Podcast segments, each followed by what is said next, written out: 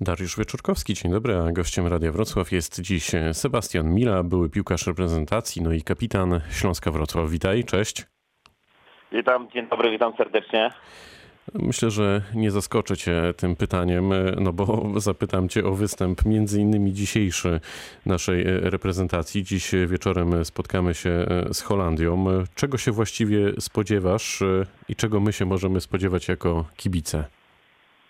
E, wiesz co, no to, to jest duży znak zapytania. Po pierwsze, dlaczego e, dawno nie graliśmy jako reprezentacja. Rzeczywiście ta, ta przerwa to najdłuższa chyba od bodajże 50 e, lat, że, że po prostu tak długo reprezentacja miała przerwę między swoimi meczami. To jest jedno, drugie oczywiście stan pandemii, który był w wielu, w wielu krajach i, i gdzieś tam różne były przygotowania. Jedne drużyny wróciły, drugie nie.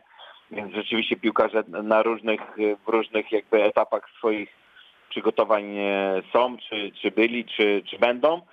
E, to też ma, ma jakieś znaczenie, a na samym końcu oczywiście osłabienia. Osłabienia tutaj głównie myślę przede wszystkim o, o najlepszym piłkarzu świata tego, tego sezonu, czyli e, Robercie Lewandowskim, więc tak jak wszyscy doskonale wiemy, nie będziemy go mogli oglądać, a co, co, co, co więcej, będziemy mogli zobaczyć po prostu jak ta drużyna bez niego po raz kolejny wygląda, a ostatnie te wyniki chyba bodajże ostatni raz bez niego wygraliśmy 5 lat temu.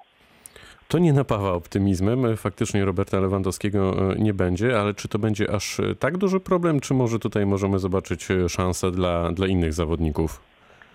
Wiesz, ja się cieszę, że, że będziemy mogli zobaczyć szansę dla innych zawodników, bo, bo, bo tych zawodników nowych też jest, jest paru. Jest Jakub Moder, na którego bardzo mocno mocno liczę. Wiem o tym, że i Sebastian Szymański i, i, Jóźwiak e, coraz mocniej pukają do, do tej reprezentacji, ale oczywiście też nie możemy zapominać, że mamy e, swoje armaty. Mamy swoje armaty w postaci e, czy, czy Piątka, czy Arka Milika, czy, czy Piotka Zielińskiego, więc rzeczywiście to jest, to jest pewna, pewna stabilizacja. Z tyłu również mamy, mamy bramkarzy na, na najwyższym poziomie, więc mm, oczywiście nie jest to największy problem, bo to, bo to też trzeba sobie powiedzieć szczerze, że ten skład rzeczywiście jest bardzo przyzwoity i dużo ciekawych y, piłkarzy będziemy mogli zobaczyć.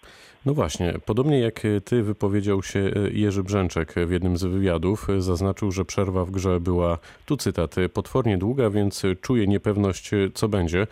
To nie napawa optymizmem, podkreślę to e, raz jeszcze, ale może to jest kwestia jakiejś takiej polskiej mentalności i trochę odpowiedź na to, e, dlaczego polskie drużyny po tej przerwie wakacyjnej, gdy mają walczyć e, o coś więcej niż nasza ekstraklasa, no nie do końca wyglądają tak, jak wyglądać powinny, chociażby ostatni mecz i występ Legii Warszawa tutaj myślę wiele nam na ten temat kolejny rok z rzędu pokazał. Czy tak może być z reprezentacją Polski, czy jednak przez to, że ci piłkarze obracają obracają się w międzynarodowym środowisku, w różnych klubach, powinno być nieco lepiej.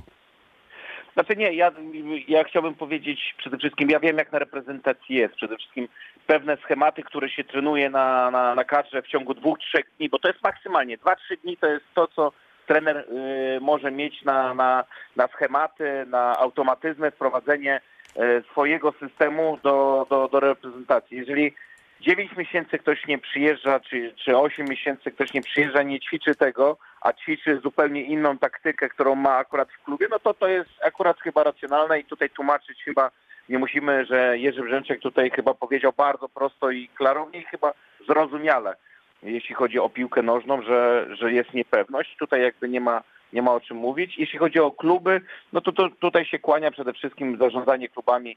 Dlaczego my nie jesteśmy w stanie w europejskich pucharach grać, no to, to tutaj się kłania zarządzanie, e, transfery i, i przede wszystkim e, brak akademii i wprowadzanie nowych nowych, świeżych polskich piłkarzy do, do drużyny. Chociaż akurat Legia Warszawa tę akademię ma, podobnie jak Lech Poznań. Okej, okay, ale wróćmy do reprezentacji. Gdybyś miał wymienić jedenastkę, która dziś wybiegnie na, na, na boisko, to kto to będzie, tak, gdybyśmy zaczęli od ataku, od ofensywy? No tutaj ja bym postawił na, na Arka Milika przede wszystkim. To rzeczywiście, no pytanie jest, jakim systemem zagramy. Tu jest właśnie, tutaj przede wszystkim e, trener pewnie będzie mógł sobie gdzieś tam się zastanawiać nad tym, co, co, co, co zrobić. Czy zagrać 4-3-3, czy zagrać 4-5-1, czy 4-4-2. Jeżeli rzeczywiście mielibyśmy grać, taki mój ulubiony, wydaje mi się, 4-3-3, e, żeby byśmy mogli zagrać. No oczywiście Arek, Arek Milik z przodu, e, wsparłbym to z jednej strony Sepkiem Szymańskim, z drugiej e, Kamilem Grosickim. E, pod w środku po pomocy bym wziął Grześka Krychowiaka, e, Jakuba Modera i Piotrka Zielińskiego w tej trójce. No i oczywiście z tyłu na, na, na prawej bym mm, Berżyński, Glik, Bednarek i Karbownik i w bramce Szczęsny. No to elegancko, to musimy teraz ten skład wysłać e, selekcjonerowi szybciutko, ale to się za moment Już go, stanie. już go wysłałem, już Wysłałeś. go wysłałem, nie wiem czy, od, czy odebrał. Dobra, to my to zweryfikujemy po rozmowie. A gdzie dziś z kolei są nasi rywale, czyli reprezentacja e, Holandii? W których sektorach e, tutaj e, stadionu, boiska widzisz największe wyzwanie? Czy w ogóle sama reprezentacja w sobie jest e, e, no jednak dużym wyzwaniem i trudnym rywalem?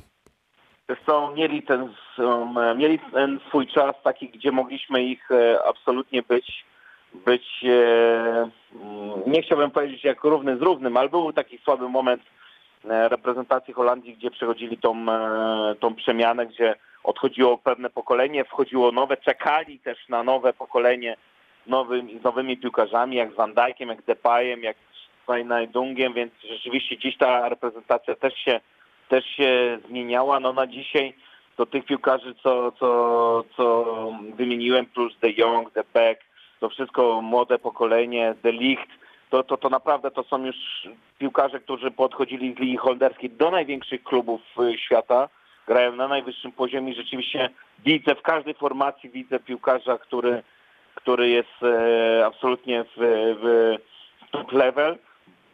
Może napastnicy, może gdzieś tam bym mógł troszeczkę się pospierać, że jednak ta Holandia jeszcze tego, takiej, takiego Bambastena, takiego Hulita, takiego Van Nistelrooya e, nie mają jeszcze w tym momencie. Oczywiście nie zapominam o Depayu, do, Luku, do Jongu, to oczywiście o nich też nie, nie, nie zapominam, ale jednak gdzieś tam sobie taką furtkę zostawiam, że ten napad jeszcze nie jest taki, podejrzewam, jakby sobie Holendrzy, Holendrzy chcieli. Więc tak jak widzisz, powiedziałem praktycznie o każdej formacji, więc to oznacza, że czeka nas naprawdę ciężkie dzisiaj spotkanie.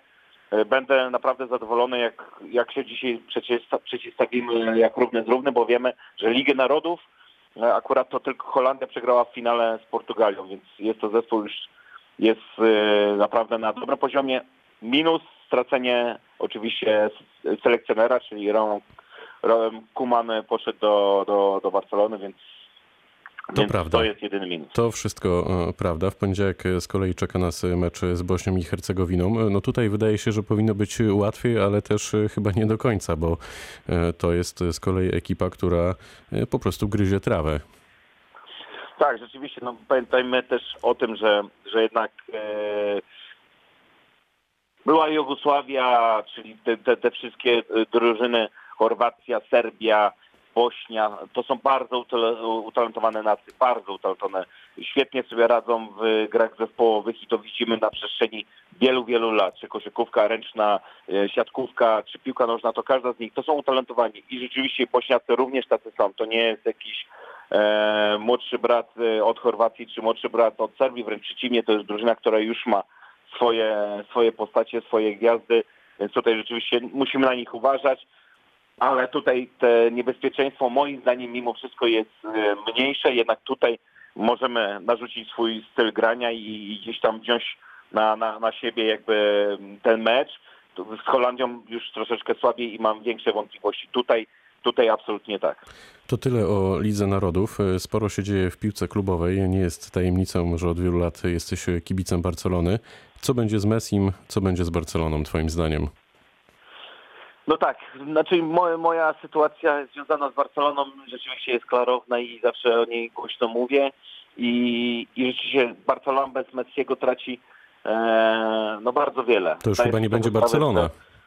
No właśnie, tak mówię, że bardzo niektórzy żartobliwie mówią, a, a, a szczególnie kibice Realu mówią, że Barce- jeżeli Messi odejdzie, to zabierze ze sobą nie tylko 80% swojego wkładu w drużynę, ale 80% kibiców ze sobą, więc rzeczywiście, rzeczywiście to coś w tym oczywiście może być. Ja rozumiem, że dochodzi do zmian, wiem o tym, że piłkarze są tylko ludźmi i przychodzi taki moment, że muszą zmieniać otoczenie i, i, i, i chcą, to, chcą to robić. Nie wyobrażam sobie tego, jeszcze żyję nadzieją, że, że Messi zostanie, jeżeli zostanie, to podejrzewam tylko na rok. dłużej, dłużej już tego pociągnąć nie, nie pociągnie. On Czyli do końca doskonale- kontraktu.